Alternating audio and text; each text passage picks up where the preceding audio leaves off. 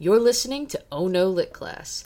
Dead authors, fresh takes. And the epilogues you never knew you needed.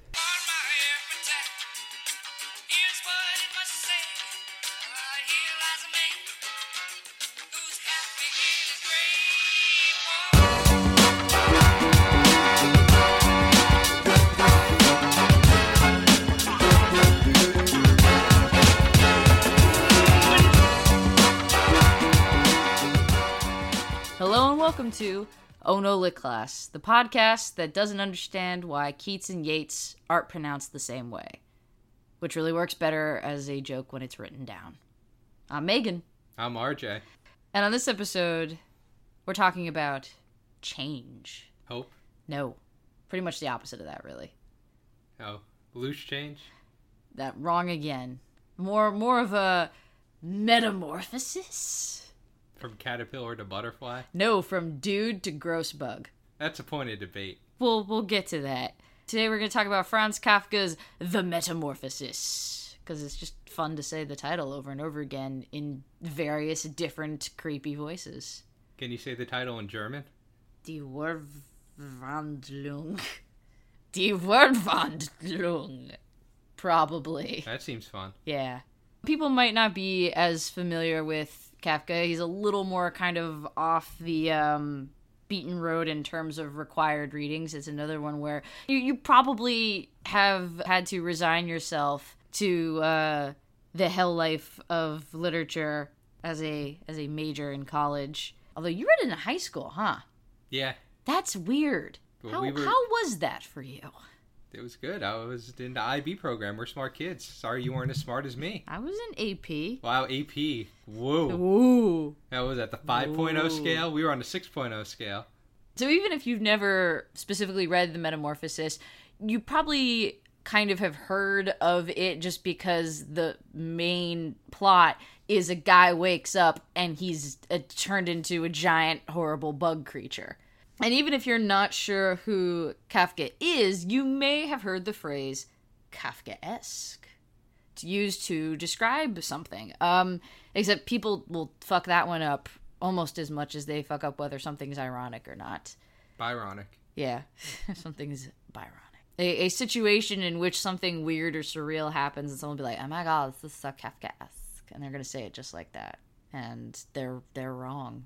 So if I'm surrounded by 10,000 spoons, All you need is a knife. that's not Kafkaesque it'd be pretty weird That to be surrounded would be okay. Um, if by 10,000 spoons. If you're surrounded by 10,000 spoons, all you need is a knife, and the spoons are going to persecute you for reasons that you can't fully understand, but you decide to just sort of accept because life is futile, then it's Kafkaesque. How have the spoons got like little googly eyes? Yeah, yeah, I think that would add to it. So yeah, Kafkaesque means that something is sort of nightmarishly absurd, and that is sort of the main theme among his many uh, short stories. And he wrote he wrote a couple longer pieces. He wrote a novel called The Trial. Um, we're not gonna be talking about that one. But yeah, that's kind of the the river that runs through his work. The things that happen to his protagonists are usually like so terrible, but in such a crazy and surreal way that it's kind of almost funny. It's kind of like a terrible three way baby of useless bureaucracy and dream logic and bad times. Some examples of things that could be considered Kafkaesque apart from being attacked by 10,000 spoons would be waiting in line at the DMV, eighth grade geometry, American politics in general, and anything David Lynch has ever done, ever. Gonna talk a little bit more about David Lynch and other people who whose work are like very much inspired by Kafka later. For now, we can just kind of get into the man himself. RJ? Uh, Franz Kafka was born July 3rd, 1883, and died June 3rd, 1924. He was born into a middle class, German speaking Jewish family that lived in Prague. This was within the Austro Hungarian Empire. Today, of course, Prague is part of the Czech Republic. His father, Hermann Kafka, was a traveling salesman. Eventually, he opened his own shop in which he sold fine goods and clothing. The logo for the store was a jackdaw, which in Czech is pronounced Kafka. That's actually pretty clever. It's good. It's a good pun. Boom. Genius there. Better than naming your manor Arrowhead Manor because you found Oh. a bunch of arrowheads there. Franz's mother, Julie, was well educated. She was actually apparently more educated than the husband. She helped him run the business. She was able to actually do the books. The Kafkas had a total of six children. Franz was the oldest, and he had five siblings George, Heinrich, Ellie, Valli, and Ottla. Good German children of an upright German stock. Now, for those of you paying very close attention, you assuredly realized none of these kids were named after the parents. Thank God, we've done it. We've done it, everyone. We've Leave made it- it. Leave it to the Jews to do it right. Now, I don't want you to get attached to any of Franz's siblings because bad news. They all die in the Holocaust. Wow. Okay. Wait. a- What? That's Well- some delivery there. We gotta talk about this here. Okay, but I, I don't know if I would have phrased it that way, because then I was gonna be like, "Oh no," because I was gonna get so attached to to Atlov, and then you just dropped the Holocaust right in there. I, uh, we got to talk about this here. So the Holocaust, it's a horrific event, yes. which we cannot possibly properly cover in this format. No, there is just no way. But go for it. Uh, but the Holocaust is something that will likely recur as we discuss authors of this period. I'll say this now and later. Fuck Hitler, fuck Nazis, and fuck uh, subjugating people different than you. Ditto. We covered that now. Okay, it's been covered. So the Kafka family spoke German, as speaking German was the thing to speak at the time. It showed you had class, and doing so meant you had social mobility. However, being a Jewish family, the Kafkas spoke the language with the Yiddish accent, which was derogatorily called. I don't know how to pronounce All right, this. let me see it. Holy shit, that's oh god. Okay, wait, wait, wait, wait, wait. Me- I'm gonna try it. I'm gonna try it.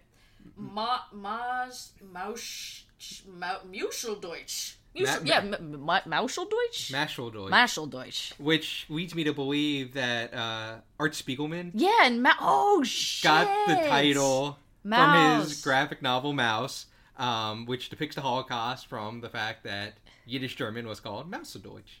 So Because they're all well, because they're all in in the graphic novel. All of the Nazis are cats, and all of the Jewish people are mice. So we just learned a thing. we learned a thing. We figured out why it's called Maus. yep. Um, anyway, back to Franz. His uh, dad was described by a bi- biographer as quote huge, selfish, overbearing businessman, while Franz described him as quote a true Kafka in strength, health, appetite, loudness of voice, eloquence, self-satisfaction, worldly dominance, endurance, presence of mind, and knowledge of human nature. Make of that what you will. My Oedipal senses are tingling. Uh, so, since both parents worked at the family business for up to 12 hours a day, Wait, that would be the opposite of Oedipal. That doesn't make sense. Because he that's towards his dad, not his mom. Freud didn't have a thing for that, huh? Well, you had the Electra complex, but it had to be a daughter. yeah, you had to be a daughter. Yeah, no, he didn't. uh He didn't plan for this. Probably didn't like the gays. Eh, well, You got to keep the incest and the gay stuff separate. yeah, of course. Yeah. Two discrete things. Anyway, so both the the parents worked at the family business for up to 12 hours a day. So Franz and the siblings were generally raised by governesses and servants, some of which lived with them. Um, the apartment was apparently a very small apartment that they didn't have like enough rooms for everybody. Franz had a room of his own, but it was the coldest room. Why? Cause fuck Franz, I guess. Um, he was the oldest, so he got to put up with that shit, You get your own room all to yourself. like the refrigerator. Yep. Um, so at the age of five, Franz began his formal education. He was sent to a boys' elementary school, and I'm in no way kidding here. It was called the Fleischmarkt, or the meat market. Oh no. Yes, old Franz was sent to the meat market to get his primary education. Uh, it's He- so German. He was also given a Jewish education, which ended when he turned 13, and he was bar mitzvahed. Yay! He never Mazel tov. Yeah, exactly. Mazel tov. he was never really into the whole temple scene. He only apparently went to temple th- for the four high holidays each year that the Jewish people have. Franz gra- graduated from the meat market at the age of 10, and he went to the equivalent of high school. So, high school took place at the state gymnasium. Wait, okay. I've got a couple questions there. So, he went from a meat market to a gymnasium, which I guess is a step up. Less blood and guts, more hard bodied people in tight spandex. Win win. Among his other studies, uh, Kafka learned to speak and write in Czech at this point. He was at the gym for eight years. Eight years of blood, sweat, tears, spandex, and probably a lot of awkward teenage boners. I bet he got swole as fuck though. Franz graduated with good grades and probably a deep seated infatuation with sex he could never shake. Foreshadowing. After the meat market in the gym, Franz went off to college at the age of 18. They don't have a fun name for college. He went to college. It was something really German, but it was not- assuredly German. but it was not a gymnasium or a meat market. Those were in his past. All right, fine, continue. Uh, so at college, he began by studying chemistry, but he jumped ship on that after about two weeks. He decided to study law. He apparently wasn't really into law, but it offered him more real world opportunities. He thought he could get a lot of different jobs studying law once he got out of college. But more importantly to him, it was a longer program, which meant he would spend more time in school and he could take more classes like art history. So yes, Franz Kafka, a true liberal arts student of his day, stay in school as long as you can, taking art classes to avoid the real world. Man, people give millennials so much shit for things that have been just going on forever. Uh, while at university, he met a fellow law student and fellow Jew, and future biographer Max Brod. Uh, Max Brod is probably the only reason any of us know who Kafka is, but we're going to get to that at the end. So, at the age of 23, Kafka was awarded his Juris Doctorate. He was now a nice Jewish lawyer because that's what we needed in the world. After he graduated, he performed his one year of unpaid service as a law clerk. Uh, during that time, he oversaw both criminal and civil cases. After that, he bailed on the legal system. He had enough of that shit, and he took up work with an insurance company. He handled uh, claims arising from workers' comp cases, things like lost fingers and limbs, because people were working with lathes and planing machines and rotary saws without basically any instruction or guidance. The instruction is keep your fingers out of the way of the pointy bits. And, you know, they had kids working at the time. Their fingers were smaller. It should have been easier. Smaller claims. Hmm. He only did that for about a year, though, because he worked from 8 in the morning to 6 at night, which didn't leave him any time to write, and he really wanted to focus on writing. So he stayed in the same field of insurance, but he found a new employer that let him leave at 2 in the afternoon every day. We should all be so lucky. Yeah, those are pretty good hours. Um, that employer credits Kafka for developing the first civilian hard hat. Oh, It's a weird thing to credit him for. Apparently, there's no evidence of it whatsoever, but his employer was just like, oh, by the way, this Franz guy, he created the first hard hat ever. And so that claim is kind of just out there as an assertion. I'm gonna treat it as fact because I like it. Anyway, even with the uh, pretty sweet hours, Franz didn't really love the job. He referred to it as his bread job that helped support him so he could write. In 1911, Franz went into business with one of his brother in laws. Um, the two of them opened Prague's first asbestos factory. What? Yeah, this does not end well. I can't imagine it would. then again, does anything with asbestos end well? Eventually, Franz resented the whole thing. If for no other reason, it took up his time and didn't let him write. He, It tr- he tried asbestos with asbestos. He tried asbestos with the with blah, blah, blah.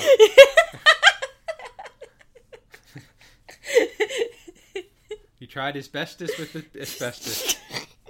And that's a tough one. It is. It's really hard. So it's uh, noteworthy that the brother-in-law that he went into business with was Toch Jewish, and it rubbed off on Franz a bit. And at that point, he took up an interest in Yiddish theater, and he began to seriously study the Yiddish language and literature. He also began to explore his own Judaism and became a vegetarian, which lasted the rest of his life. Wow. This, of course, means for all intents and purposes, he was generally kosher the rest of his life, because if you're a vegetarian, you're pretty much kosher. Yeah, you really don't got to worry about the meat and the cheese issues. Uh, so, if he ever went back to the meat market, he could charge more for his ass now, because he's kosher meat. You're really pleased with yourself about that one, aren't you? Yeah. So eventually, West, you've seen League of Extraordinary Gentlemen, World War One did hit. what? Well, it's on my mind. You maybe watch this movie? Lest you've seen League of Extraordinary Gentlemen like RJ did for the first time ever yesterday. This 14 year old movie. World War One hit. Yay! Woo, Mazel Tov. Uh, this was kind of a big deal. You may have heard of it. nope. Nah, I missed it. Fra- Franz was 31 at the time. He was still living at home, but World War One forced him out because his sisters, who had moved out, had to move back home because their husbands left to fight the war. So at the age of 31, Franz was finally going out into the world on his own for the first time. Why wasn't he fighting in the war? What a good boy. now, Franz was drafted to fight, Okay. but his employers arranged for a deferment because Franz was just so damn good at his job. Ah. Eventually, the war dragged on. It was supposed to be a rather short war. Like, no one thought it was going to go for longer than six months, It'll be a very quick war. Don't worry about it. Over before you know it. We're gonna buzz right through it. and it lasted four and a half years. Whoops. Eventually, Franz got the itch to enlist, but he was diagnosed with tuberculosis, which had no cure at the time. So that was that. Franz was now 34 and would spend the rest of his life going in and out of sanatoriums, basically a place where they shoved people with tuberculosis since there was nothing to really do for the people with tuberculosis except palliative care. Somehow, I think this might have been related to the abs- ab- abs- Jesus fuck, abscestus factory, asbestos. Yeah. when he tried to do his asbestos with the asbestos. yeah. Oh, you really don't get tuberculosis from asbestos, so probably not. It's not like he had mesothelioma. But then again, That's it. Shit, it was mesothelioma. then again, if he did have mesothelioma, could have called could have called a lawyer. he could he could have called a lawyer. He wouldn't have seen a commercial. But then again, if he had mesothelioma, they might, might not have been able to diagnose it. So who knows? Yeah. If you or a loved one has mesothelioma, you may be able to get money for stuff. So a year after getting rejected by the military, his uh, employer forced him into retirement. But they did give him a pension for the rest of his life. So, All right. but he couldn't work anymore because of the tuberculosis. That sucks. So Franz, the boy who'd spent his childhood growing up in a meat market and a gymnasium, never married, but he was apparently quite the serial dater. Ladies man.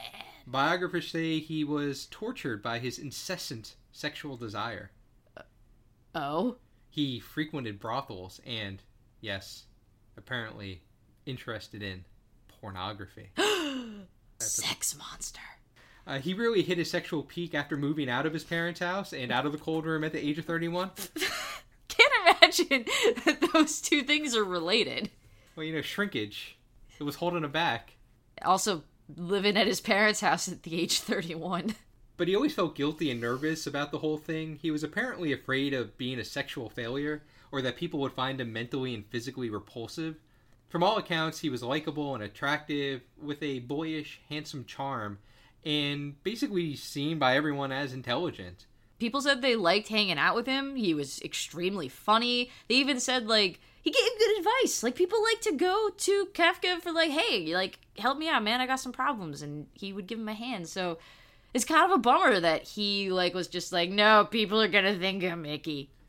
So this could uh, just be an example of Jewish self-guilt and self-loathing at its peak. Yeah. It is rumored that Franz struggled with anorexia and depression throughout his life. By the time he was 37, he was engaged for a third time, this time to a poor, uneducated chambermaid. Before the date of their wedding, though, he ran off to get with another woman. Franz later said it was due to the first woman's Zionist beliefs, and that scared him. Oh. It scared him enough to break off the marriage.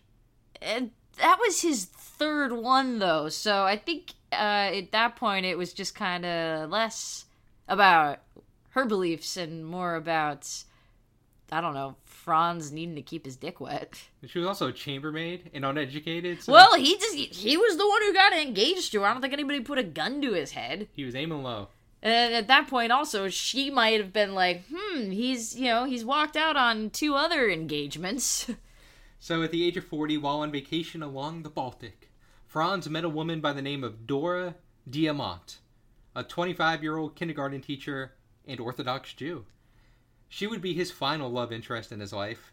Um, Because he died before he could leave her and break off the engagement. we'll talk about this. So, they became lovers. Uh, she sparked an interest in him to study the Torah. This seemed to be a thing for him. The more Jewish chicks he got into bed, the more Jewish he became. And he kind of like absorbed their Jewishness. My Jewish power only grows stronger. The f- fact is that he actually at that point began to study the Torah in earnest, which contrasted with journal entries from earlier in life when he referred to himself as an atheist and said things like, quote, What have I in common with Jews? I have hardly anything in common with myself, and should stand very quietly in a corner, content that I can breathe. I think him and Emily Dickinson would have gotten along really well. So he moved to Berlin to live with Dora. While there, he studied Hebrew. He attended classes taught by rabbis and even started attending the College for the Study of Judaism. Franz even considered moving to Palestine with Dora as part of the Zionist movement. So now he was okay with the Zionist movement. He really just absorbed that Jewishness. Apparently. He wrote to a friend in Tel Aviv to see if uh, him and Dora could stay with the friend and like the friend would host them for a little while while they got on their feet. But the friend turned him down, citing the fact that Franz still had tuberculosis and the friend had kids and didn't want to expose his kids to Mr. Tuberculosis over there. Yeah, that's fair. So after living in Berlin for a year, Franz's tuberculosis got worse. He moved back to Prague, where his family cared for him, and he died shortly thereafter. To be blunt and honest, his death was horrible. He basically starved to death. The tuberculosis got to the point that his throat swelled up so much that he could not swallow food, and intravenous food had not been invented yet, so there was just no way to feed him. There's there's not a there's not really a joke you could say for that. That's uh that's fucking awful. Uh, his body was kept in Prague, and he was buried in a Jewish cemetery. At the time of his death, Franz was completely unknown. He had published hardly anything during his life, and while he was alive, he never finished any of his full length novels, and he burned 90% of his work while living in Berlin with Dora. The things that remained were sent to Max Brod, the Jewish friend he made at law school, or he left everything else to Dora. Before dying, Franz wrote to Max, quote, Dearest Max, my last request. Everything I leave behind me in the way of diaries, manuscripts, letters, my own and others, sketches, and so on, is to be burned unread. That was a real good German accent, by the way. I really believed I was listening to Franz Kafka. Dearest Max, my last request. Wait, why is your German voice just your regular voice but with more throat? Very German. You to be like, oh yes, uh, Dearest Da- Max, Air, Air, Air Jones. Air Max, my last request. oh, you make him sound really sad. Oh, Air Max, my last request. I am Franz Kafka and I am three feet tall. Oh, to drop a truth bomb on you. At that point, his voice was nothing because it swelled up. Why you gotta make the joke sad? So anyway, Max ignored the request and published everything he could. This is when Franz actually became popular. And if it wasn't for Max ignoring Franz's wishes, we never would have heard about Franz Kafka. As for the works Franz left with Dora, no one has actually ever seen them. We know based on her letters to others that she did not burn them as instructed, but that the 20 notebooks and 35 letters that were left to her were confiscated by the Gestapo in 1933. Ah, fuck. Scholars are still searching for those items. Back to the items we do have that came from Max Brod. It is important to note that Max had to piece a lot of what Franz left behind together. Franz wrote in notebooks, sometimes not in any sensible order. He would maybe write from the back of the notebook to the front, Oh, or he would just like jeez. right in the middle of the notebook for some, and then pick up a new notebook. Um, Max also finished the unfinished novels for Franz. So he really is just the German dude, Emily Dickinson, just trying to burn everything he ever made, trying to tell people to destroy it, writing on pieces of random paper in crazy order, and having the people left behind having to deal with it. Yep. And he didn't want any of it to be left behind. He wanted to Yeah, burn just away. well, so did so did MED. That's kind of interesting then, because then you have to ask yourself the kind of questions of like, okay, so how much of Kafka is Max Brod Brode Brod. is Max Brode? Well, it's the he only wrote the or finished off the full length novels, which I don't think there were many of. I think there's only three. Yeah, no, it was mostly short pieces. But you're saying if he had to like maybe organize them and like put them together and like so. No, like he had to write them. Like they were unfinished. No, no, no. I'm talking Oh. about yeah. No, I'm talking. You had to write those, but for the short pieces, like you're still saying, like there there was still like shit in random order and everything was kind of messy. So, like, I'm just curious about you know how much of his influence there was on like the final product. A lot. He did change punctuation and some word choices, and I had to piece it together and figure out the order of it because like it wasn't numbered or anything, and so he had to do the best he could to figure out what this guy was going for. Yeah, so that's what's interesting. So it's like should the it should be like the Metamorphosis by Franz Kafka and a little bit by Max Brod.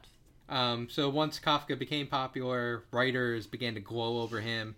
W.H. Auden called Kafka, quote, the Dante of the 20th century. Nabokov said Kafka was one of the best authors of the 20th century, and Gabriel Garcia Marquez credits Kafka for showing authors that it is possible to write in a different way, specifically pointing to the Metamorphosis. Good lead in. So, the Metamorphosis is probably his most well known work, like I was saying before, because even if you don't know who he is, or you've never read the story or any of that, you probably know the opening line. As Gregor Samsa awoke one morning from uneasy dreams, he found himself transformed in his bed into a gigantic insect. Or insect like creature, or monstrous vermin, or something. German, you know? The, the translations, they don't run both ways. Basically, big ol' multi legged, gross thing. And people tend to pick cockroach because they're pretty much universally reviled as icky. So, one of the things with Kafka and translating him to English is one, there's 11 different English translations of the Metamorphosis. So, good lord. You could get a lot of different examples of the same short story. The trouble is, is that Kafka, what he really enjoyed is in German, the way the syntax works is you could literally write for pages without any punctuation. You could make words like reflexive, like stuff that we can't do in English. You could do all kinds of crazy ass grammar acrobatics. And so it's hard to go from German into English. I would imagine if you're familiar with Spanish or Latin or probably any of the Romance languages, it'd be a little bit easier just because that's built into those languages in ways that it's not in English. So Megan gave us the first line. If we were to literally do a word for word translation of what Kafka wrote, it would be as Gregor Samsa one morning from restless dreams awoke, found he himself in his bed into an enormous vermin transformed. So German English is basically like being Yoda. A bit. And what Kafka like to do is like if you notice in that version that it ends with the transformed, is that Kafka like to lead up to this big thing. Oh my god, he changed. Uh, you know that it's like the the wizard pulling back or the the magician, magician yeah, pulling back wizard. the curtain. Yes. And revealing what's going on. So we need to point something out here. Okay. So the word that Kafka uses, Ungeziefer. Let, let me get a look at that. Ungeister, Geist, Geistiver. Geistiver. You got you got to say it with that, you know, okay. like you're like you're interrogating Indiana Jones. So Ungeistiver. it has a lot of meanings. Generally, it means an unwanted or unclean thing. It doesn't necessarily mean bug. It means thing. In Middle German, it has the literal meaning of something quote unclean for sacrifice, and so we've taken it to mean bug or cockroach or beetle or people refer to it here as vermin or creature or insect-like creature. That's not what we're given. Instead, having read all these different translations, I thought to myself probably, what was Kafka really going for? And it's clear to me it had to do with something unclean, something dirty almost, a pest. No, but not any pest. No, no, Oh my the god! Pest. No, no one's gonna get that. Well, it's John Leguizamo. Oh yes, of course, John Leguizamo's movie The Pest, which everybody has seen and knows about from. I don't even know what year. The 1990s. Yeah, I don't even know what year. Some bullshit in the 1990s. How would you not know about The Pest? I don't know. It had a cover with him on it with a, a bullseye, a target. No, it was like a bullseye. Oh, you're right. And I never rented it at Blockbuster. I just saw it there. Great. Has a nine percent on Rotten Tomatoes. Awesome. Do you want to hear the opening song? No. What's the opening song? I've seen this movie. I'm so sorry. So just picture the metamorphosis opening with this music. Gregor Samsa awoke to find himself John Leguizamo. Look at that! Wow! So he, it just opens with him being racist in the shower. That's why I remembered it in the shower. That's how it opens. See, because he's a monstrous vermin. He's dirty. You got to get clean to deal with the people out there, Meg. Uh... All right, so I guess for the rest of this, just imagine John Leguizamo doing these things we're going to talk about. I think that's how Franz would have wanted it. I think so too. So the first time that I ever heard anything about the metamorphosis was actually when the movie The Producers came out in 2005. So I would like the 2005 version of The Producers because I think it's in the original one also, but I hadn't watched that one yet because I was like 15 and didn't have taste in things, and so that was the new one in theaters, and I watched that one. And so there's a scene where they're reading bad plays, so they're trying to find the worst play to produce, and Nathan Lane's character reads that opening line about Gregor Samsa uh, waking up as a giant cockroach, and then he kind of shakes his head and goes, "Nah, it's too good." And that was the only time I'd heard of it, and I remembered it because it's really funny and weird. And then when I got to college, I read the trial first. And here's the thing that's weird I have no idea what class I read the trial and the, and, uh, the metamorphosis for. Like, I didn't take any, I took like romantic era Brit classes and like 19th, 20th century American stuff and postmodern classes because, gosh, I like to suffer. But I didn't read. I know I didn't read it for any of those, so I have no idea what class I read Kafka in. Is it a situation that could be called Kafkaesque? No, it's not. That would be using it wrong. Still, it's weird though. So, the metamorphosis. Gregor Samsa wakes up, and we know that he has undergone his super yucky transformation. So, what's his first reaction to this nightmarish body horror? Shit, I'm gonna be late for work. Yeah, no, really, even if you're um completely unfamiliar with like Kafka and his style or whatever, there's your big hint that it's not a horror story in the way that we would think of it, like an Edgar Allan Poe sort of like, ah, oh no, or Frankenstein sort of horror. Frankenstein. Franken- Frankenstein. Uh, so yeah, instead of holy shit, I'm a giant bug, what the sweet and sour fuck is happening? Gregor thinks about his job as a traveling salesman, which is how he supports his parents and sister and how much he hates it and it sucks. Sure. His family all take turns knocking on the door and being like, Greg, get up and go to work. And he tries to answer, but only weird buggy noises come out. Uh, they think he must be sick or something, but he's like, nah, I'll just, I'll get up, I'll have some breakfast, and that'll clear this whole bug nonsense right up, which, even though he's German, is maybe the most British sentiment I've ever heard in my life. Go out, get a little bit of breakfast, and it'll all just clear itself out. You gotta do his John Leguizamo. No. Unfortunately, his gross new little leggies don't work all that well, though. So he mostly flails around until his manager comes to the house to see why he hasn't come into work, because that's a thing that makes sense. My boss will just come to my house and be like, hey, why the fuck ain't you at work? So they're knocking on the door, and he's just trying to be all like, just a second, I'm just coming out of the shower, like everything's cool, I'm fine, I just need to put pants on. Except instead of words, it's more terrible bug noises. I'm Luigi Mario. Please, please just don't. Are you Princess Toadstool? Why is he Italian? He's Luigi Mario. Yeah, but if you're oh, the only reason you're referencing that is because John Leguizamo is Luigi in the movie. He doesn't have an Italian accent. He has a fucking Brooklyn accent. Hey, hey, I'm Luigi now. Hey, I'm Gregor Samsa here. Well, the Brooklyn accent probably sounds like insect nonsense to Germans. like, what the fuck is this guy on about? anyway, he eventually gets the door open and scuttles out, freaking the shit out of everyone. But again, all Gregor is worried about is his job, and he's begging his boss to just not make this weird. And his boss responds by hauling ass out of the Samsa home. His dad uses a cane to sort of like roughly scooch Gregor back into his room, and he's oozing, and it's it's just the worst. It's ugh.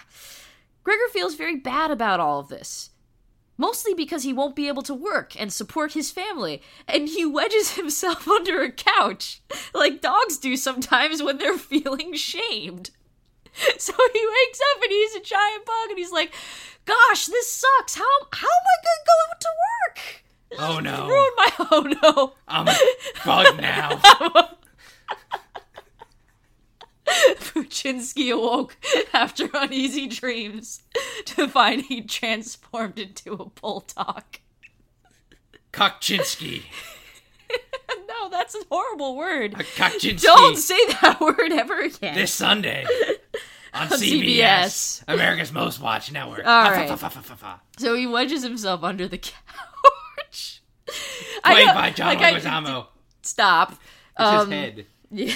See, it's a roach body with John Leguizamo's head. Oh, I really don't want to envision that. Um, but then his sister comes in and feeds him some garbage, and he feels better. so that happens. Like this is this is like shot for shot what goes on in this story. I'm not embellishing. I just want to make that clear. What are you? You're leaving out the fact you try to like, give him oh, people. oh yeah, that's true. first. She does try people food first, and he, he he's not about that anymore. And so her next logical leap is maybe garbage. And I mean, she ends up being totally right. So, so eventually, the Samses just kind of adjust to this. No, they don't. Well, they fall into a routine, is what I'm saying. Like, when when I say adjust to this, I mean they fall into this weird routine of just dealing with Gregor, which involves mostly feeding him garbage and trying to look at and mention him as little as possible because he's a giant bug now, and that's just the way things are, I guess. They're just they're very German about it. So Gregor continues to feel really bad about being a huge bug because this is his fault somehow, and he does things to try to make it easier for his family. Like wear a big sheet over himself so he only looks like the ghost of a huge bug. It makes sense to me. like he just comes out it's, and it, it's oh jeez like it's funny but it's also really sad to think about like this poor guy has had this weird and terrible thing happen to it what You try to be spooky. Ooh, Bug, I'm a bug. I'm the ghost of your son. Ooh, skitter, skitter, skitter, skitter, skitter. All right, but but really, like this poor guy has had this weird and terrible thing happen to him, and his family can't even deal with looking at him, and he's so desperate for love that he's like, "Here, my gross awfulness is less visible. Please love me." Like, you laugh, and then you feel really shitty about laughing. But uh, no. So his mother, who's kind of been sort of kept away from Gregor since the change, is finally like, "Oh, let me see him. Let me see my son." And she goes in to see him, finds him clinging to the ceiling. Now I'm just picturing John Leguizamo clinging to the ceiling, just like turning his head 360 degrees like the Exorcist. Be like, "Hey, mom." Hey, Megan. Don't plot. Oy vey. Oh, uh, really? I got a list. Oh no, no! Close your list. Don't be such a Jesus. mensch. You wouldn't tell someone to not be a mensch. A mensch is a good thing. You want someone to be a mensch. You're what kind of shitty Jew are you? you're going on another spiel. Close your fucking computer. So she sees him clinging to the ceiling, and she just like faints dead away, like she can't even deal. This upsets Gregor's dad, who responds by throwing apples at his roach son until one hits him and he goes unconscious. Yeah. The apple like really hurts Gregor and he spends a good month recovering. Also, there's an apple lodged in his back now forever because no one wants to get close enough to remove it. So that's just a part of him now. Which again, funny to picture, really upsetting to think about. Also, all the family have jobs now to support themselves, so Gregor feels like a leech in the metaphorical sense now, too. Even though he was the only one working before, and no one seemed to feel bad about that. Hmm, Samsa family? So they get a cleaning woman to help deal with the the Gregor mess, and she's actually not horrified of him. She treats him like a dog, basically, which I get usually, you know, it's used in a negative context, but here is definitely a step up from Bug. Like, she just kind of shoos him around and chats with him, and she has a bunch of goofy nicknames for him, like, you overgrown beetle, you. Like, it's kind of weirdly affectionate. And if this was a less depressing story, this would be the beginning of a montage where her nice treatment of Gregor eventually leads to them like breaking the spell and he becomes human again. But nope, not that kind of story. And actually, Gregor fucking hates her and wishes she would stop talking to him. He was like, you know, I'm a bug and this is terrible, but please shut up. Comedy here is through the roof. How come the Coen brothers haven't made this a movie yet? That is a really good question. Actually, I guess question. I'll get to that at the end. Yeah, we will get to that at the end, but that is a good question. So the Samses take in three boarders to try to make more money, and uh, they sort of stuff all the extra junk in Gregor's room to make more room for them because they suck. Uh, they also hide Gregor from them, which, while also terrible, admittedly makes sense. Regular roaches at a boarding house are already gross as fuck, let alone a dude sized one. Oh, no, no, don't worry, don't worry, that's just our son Gregor. Here, we'll make him put the sheet on, it'll be fine. But then he hears his sister playing the violin, and it's so pretty that he's just sort of compelled to come out of his room, and the boarders react as you might imagine, and Gregor's dad is like, Pay no attention to the man bug behind the door, and Gregor just sadly scuttles back into his room, while his family is all like, I hate everything about this. This is just the worst because having to care for a giant bug is so much more awful than having to be a giant bug, right? And Gregor's very hurt and is like, Guess I'll just die then. And he does. He just kind of sequesters himself off and dies. And the family's just like, oh, thank God. And then they take a trip out to the country to forget that the whole thing ever happened. The dicks. The end. So we never find out why he was a bug because that's half the point. Bad shit doesn't need a reason to happen, it just does. And maybe you could depend on your family for help, or maybe they'll just throw fucking apples at you. Um, so people will interpret this story in a few different ways. Um, a big one is capitalism. Capitalism is bad because Gregor is so hung up on supporting his family, and that being a giant bug means that he can't have a job. And if you don't work, then what even are you? You're a leech on the system, is what you are. Ah, ah, ah, ah it's not the most subtle of interpretations. It's also, though, a pretty solid metaphor for depression or even like chronic illness to a point um, in terms of like depression, you know, Gregor says at the beginning that he hates his job and he kind of hates his life. And, you know, one day he just wakes up and sees himself as this gross thing and he can't really get out of bed or leave his room. And his family takes care of him but doesn't really want to deal with him or accept that this is happening and eventually just resent him and wish he'd die already because that'd be easier. Fuck. I mean, that just, like, it's not really a joke there. It just fucking sucks. Look, if your kid turned into John Leguizamo, you probably want him to die too. I would love my John Leguizamo bug son. Thank you very much. so when I first read Metamorphosis when I was a wee lad in old non-gymnasium, non-meat market high school, I thought Metamorphosis was kind of depressing, sad. I basically took it at face value. Now, looking back at it, much more learned. I think this is a comedy. I mean, it's a it's a dark, fucked up comedy to be sure. So apparently, there are a good number of writers that argue people completely misunderstand Kafka. That Kafka, while he did focus on alienation and persecution, he did it for the gallows humor. That he was into absurdism. That he was just like into that kind of stuff. That basically they would compare him to what today we have as the Coen brothers, who basically put characters in absurd situations and then just punish those characters relentlessly for no particular reason. And as the audience, we kind of feel bad for them, but if you actually look at it objectively, it is just funny and ridiculous. And I mean, that's his whole shtick, as we talked about before. That it's like when things get so bad in such a weird way that it can't. it's just it's funny. Like that's that's his whole aesthetic. So Kafka didn't publish a lot in his life. He did a little bit, and he did some readings um, while he was alive. And people who went to those readings always said Kafka would focus on the absurdism and basically the punchline. That he would build, build, build, and then there was oh, like that joke at the end. Um, so I mean, I do think maybe part of Kafka is just lost in the translation, which is maybe why we have to have eleven different translations of the Metamorphosis and just as many different versions of the opening line, let alone the rest of the book or short story. And so I think maybe part of that does get lost. But anyway, like I was saying, to me, I think of him as the third Coen brother, which makes me think if Kafka had written No Country for Old Men, would Anton Chigurh have been played by John Leguizamo? There's absolutely no reason that he would have, but sure. I think it would be still a scary film.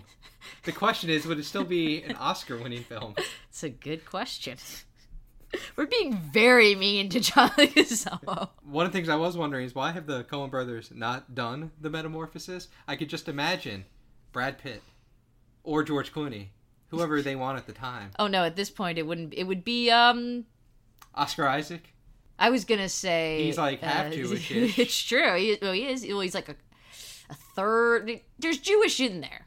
It, this, is, this is a thing. But I was gonna say no. Um, John Turturro, who would have been like Barton Fink. They torture him. John Turturro's too old. All right, fine. And you gotta have the good looking guy who becomes the roach, and then oh, you just that's see his true. little head. He's uh, Oscar Isaac. Oscar Isaac. Yeah. Just there. Yeah, he could probably pull it off. And then Oscar Isaac, he becomes the vermin. And he becomes a little head, and he skitters around. And John Goodman is the dad, of course. Of course. Throwing apples around. see, I could put this whole movie together for them right now. Coen Brothers. You get Oscar Isaac. Well, see, there's not enough characters. Is the you problem? get John Goodman. The sister would be. They don't usually do female characters. They don't know. They're not. They yeah. Considering how much they reuse other characters. Oh, they like what's her name, but they haven't used her in a while because she's old. From like Fargo and Raising Arizona. No. Can't think of her name. Well, they could get Jessica Chastain to be current. Sure, why not? Yeah. And then- Uh, and then the boarders will be George Clooney, uh, Brad Pitt, and there you go, and John Turturro. They could be the three boarders. ah, there you go. Someone has to be the boss, though. That shows up. uh, J.K. Simmons. Oh, that's good. Yeah, yeah. he would yell. Exactly. Open the store right now. that's a great J.K. Simmons impression. Open the damn door. Yeah, that's what he sounds like. Basically, Puchinsky. Indiscernible. RJ, master of a thousand voices. It's me, J.K. Simmons. There you go, Coen Brothers. We've we've built your movie. Send us some money, please. Yeah, Yeah, yeah. tweet it at us. It is in their wheelhouse. Take characters and punish in absurd ways. Extra points if that character is Jewish. Well, they're Jewish. Yeah, that's what I'm saying. it. So yeah, extra extra points. So yes, there has not been a the Coen brothers have not done an adaptation of Metamorphosis, and there really hasn't been one in general. There've been a couple of like small films and short films, and I couldn't find most of them.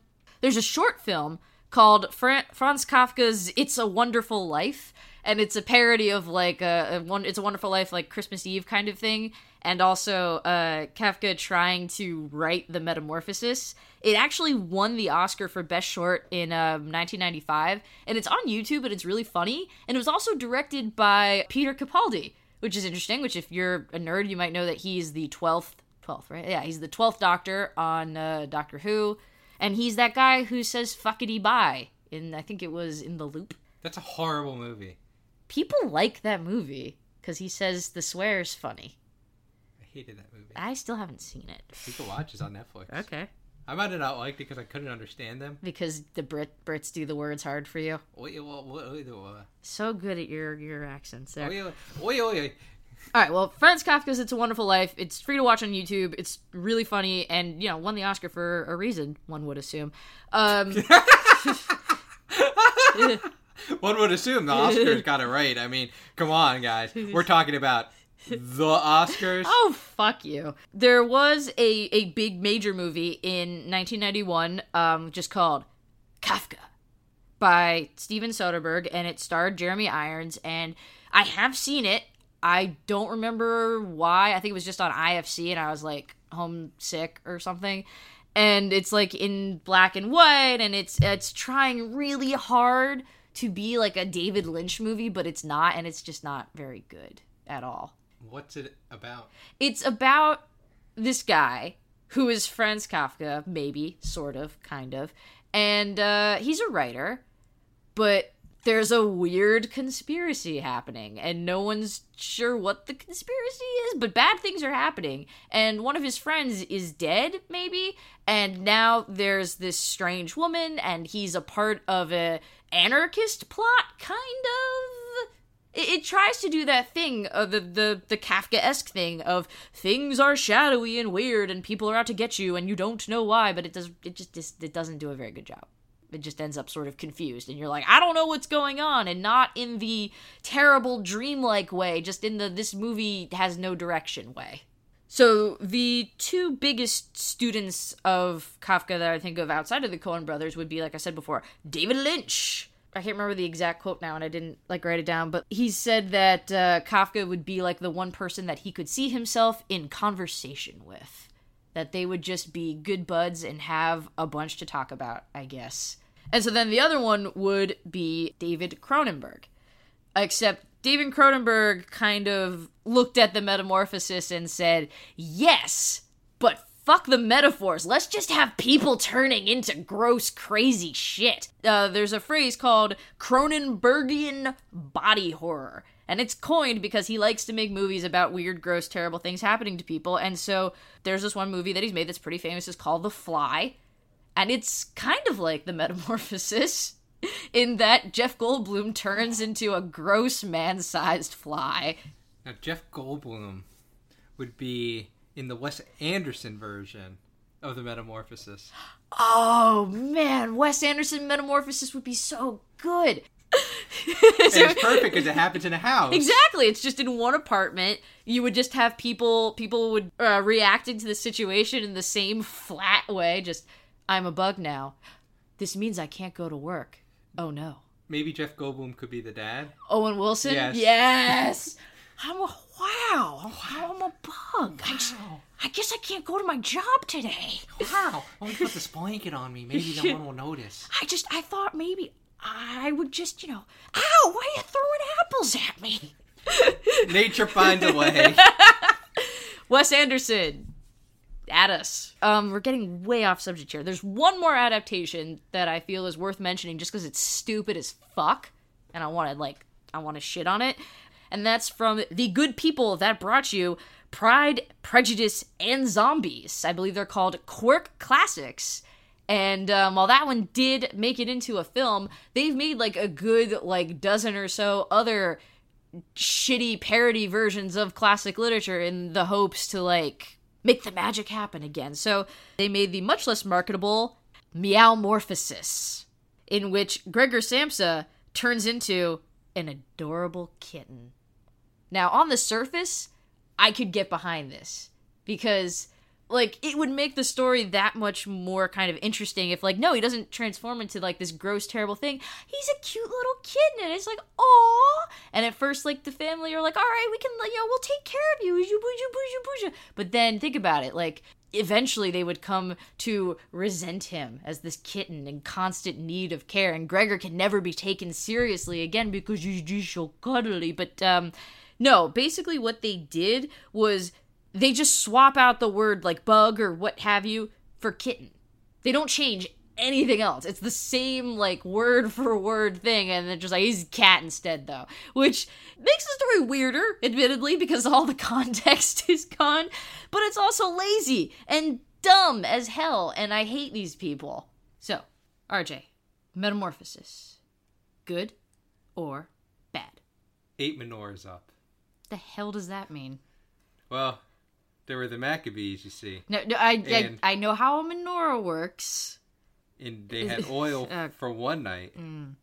but somehow Mm-hmm. the oil lasted Eight nights. eight nights. Yeah, that thing I just said. Adam Sandler made a movie about this. Yes, and this pertains to the metamorphosis because Jews. You give it eight Jews out of ten. No, it's a menorahs. eight menorahs out of eight. So then you like it and you think it's good. Bueno. I think that's Yiddish for good. Yeah, sure. Why not? It could. It can be. But yeah. Hey, Megan. Yeah, RJ. Metamorphosis. Good or super good?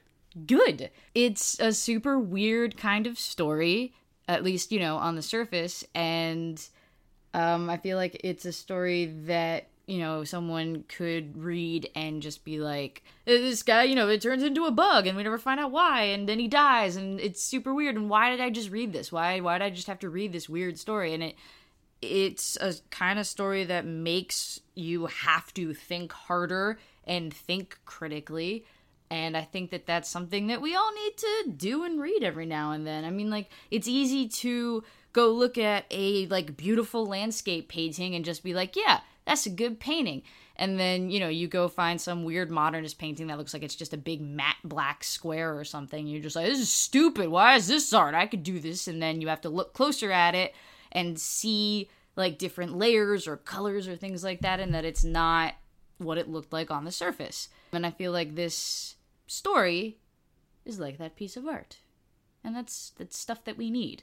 Because if everything was easy it wouldn't be fucking worth thinking about so There that's that's my take Very good. that'll about do it for us on this episode of Ona Lit Class. We're schlepping it across the finish line. Indeed. Please remember to subscribe to us on iTunes. Uh, this shout out thing doesn't seem to be working out, so This isn't schlock, guys. it's quality A prime material, and we do it because we love you. I'm Way to be schmaltzy. And shut shut up. Look at you schmoozing them Why are they all sh sounds? because there's a letter in Hebrew that's sh. Shin. In fact, it's on the dreidel. So that should make one of the four yeah. letters. All right, here I got I got one for you. Shut up.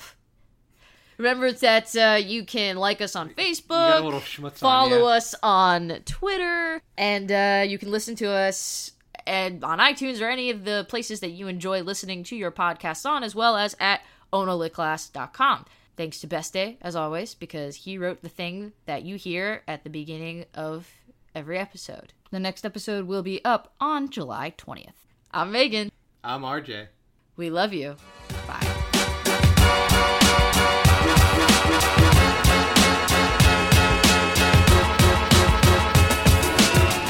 We might have to take the cat out. I think we should put the cat in. I think we should interview him. All right, fine. If you're gonna be quiet, you can stay.